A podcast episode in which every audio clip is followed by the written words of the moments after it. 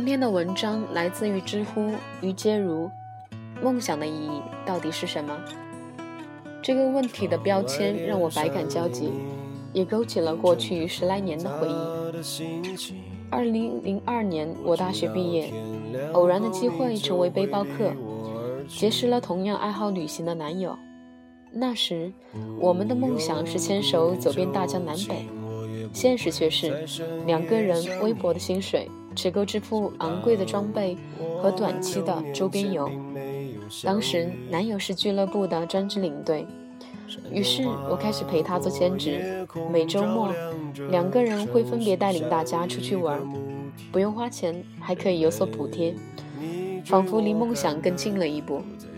二零零六年，我们结婚，婚后要养家糊口，还有未来可预见的生子养老等重任。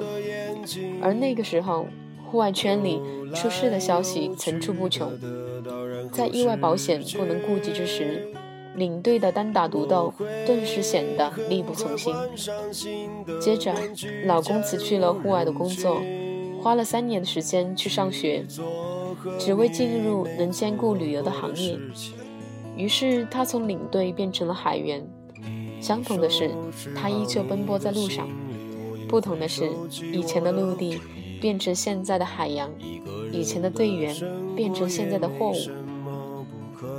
与此同时，我也放弃了之前的技术工作，转去做市场和销售，只为换种不花钱的旅游方式，顺便能挣出他的学费。我的装备从背包变成行李箱，住宿从帐篷变成宾馆。不变的是，当初那个让自己走得更远的梦想。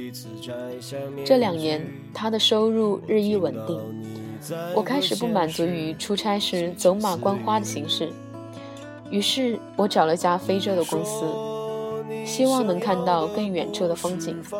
再然后，我辞掉工作，每月花费数千元奔波于学校与家之间，只为心中另一个梦想：以后做自己想做的事情，随时可以想走就走。这一路走来，下笔不过寥寥数语。现实中，每步都是在抉择与坚持中徘徊。我深知放弃比收获更加不易，坚持的过程难的不仅是无人理解，还在于无人陪伴。漫漫长路看不到成功的喜悦时，梦想是让你唯一坚持下去的理由。前段时间在慕课听吕世浩老师的《史记》课程。他的观点对我感触颇深。求人得人，你所追求的结果，只能问你的内心，而非由世俗的标准来定义和评价你的成功。当你选择了自由，便意味着放弃了规则；当你选择了旅行，便意味着放弃了安逸。古话早已说得清楚：岂能尽如人意？但求无愧于心。你想要什么，尽力去做就好，不需要别人的判断和权衡。只是在这个过程中，尽量不要孤注一掷，让自己走得更从容从容些，那样就不会被外人或自己逼得太急。人生路那么长，什么时候起步都不算晚。梦想的意义，或许就在于弱小时能有所依仗。强大时不至于张狂，永远有那么盏灯指引自己努力的方向。直到天亮后，你就会离我而去，用顾念旧情，我也不会在深夜想你。就当我们六年前并没有相遇。闪电划过夜空，照亮着城市，像一个母体。人们你追我赶的都在找寻，找寻一双可以和自己碰撞的眼睛，游来游去的得到，然后失去。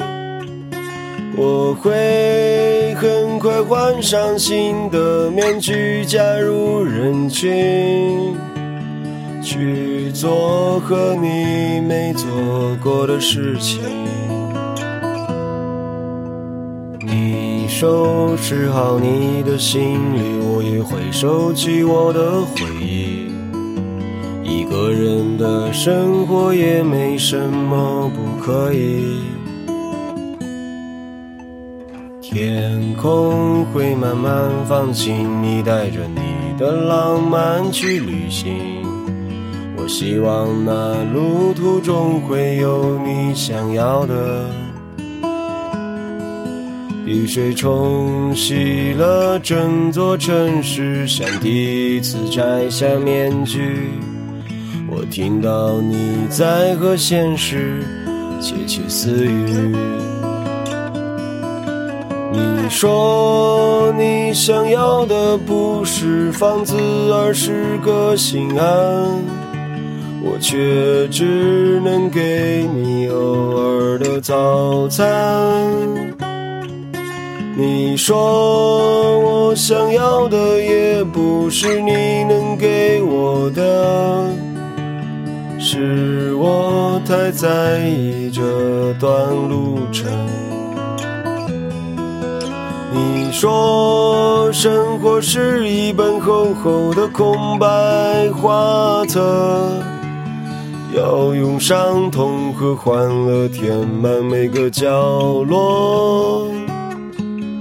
你会换上新的衣衫，走进人群，去看和我没看过的风景。